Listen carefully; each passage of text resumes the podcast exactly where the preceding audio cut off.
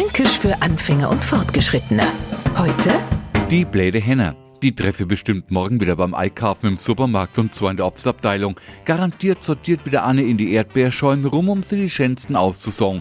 Grad denke ich mir nu, mau die Bläde Henner jetzt echt alle Obatschen und schon kommt die nächste. Und zwar Anne, der immer mit ihrem Einkaufswagen ungebremst in die Hacken fährt.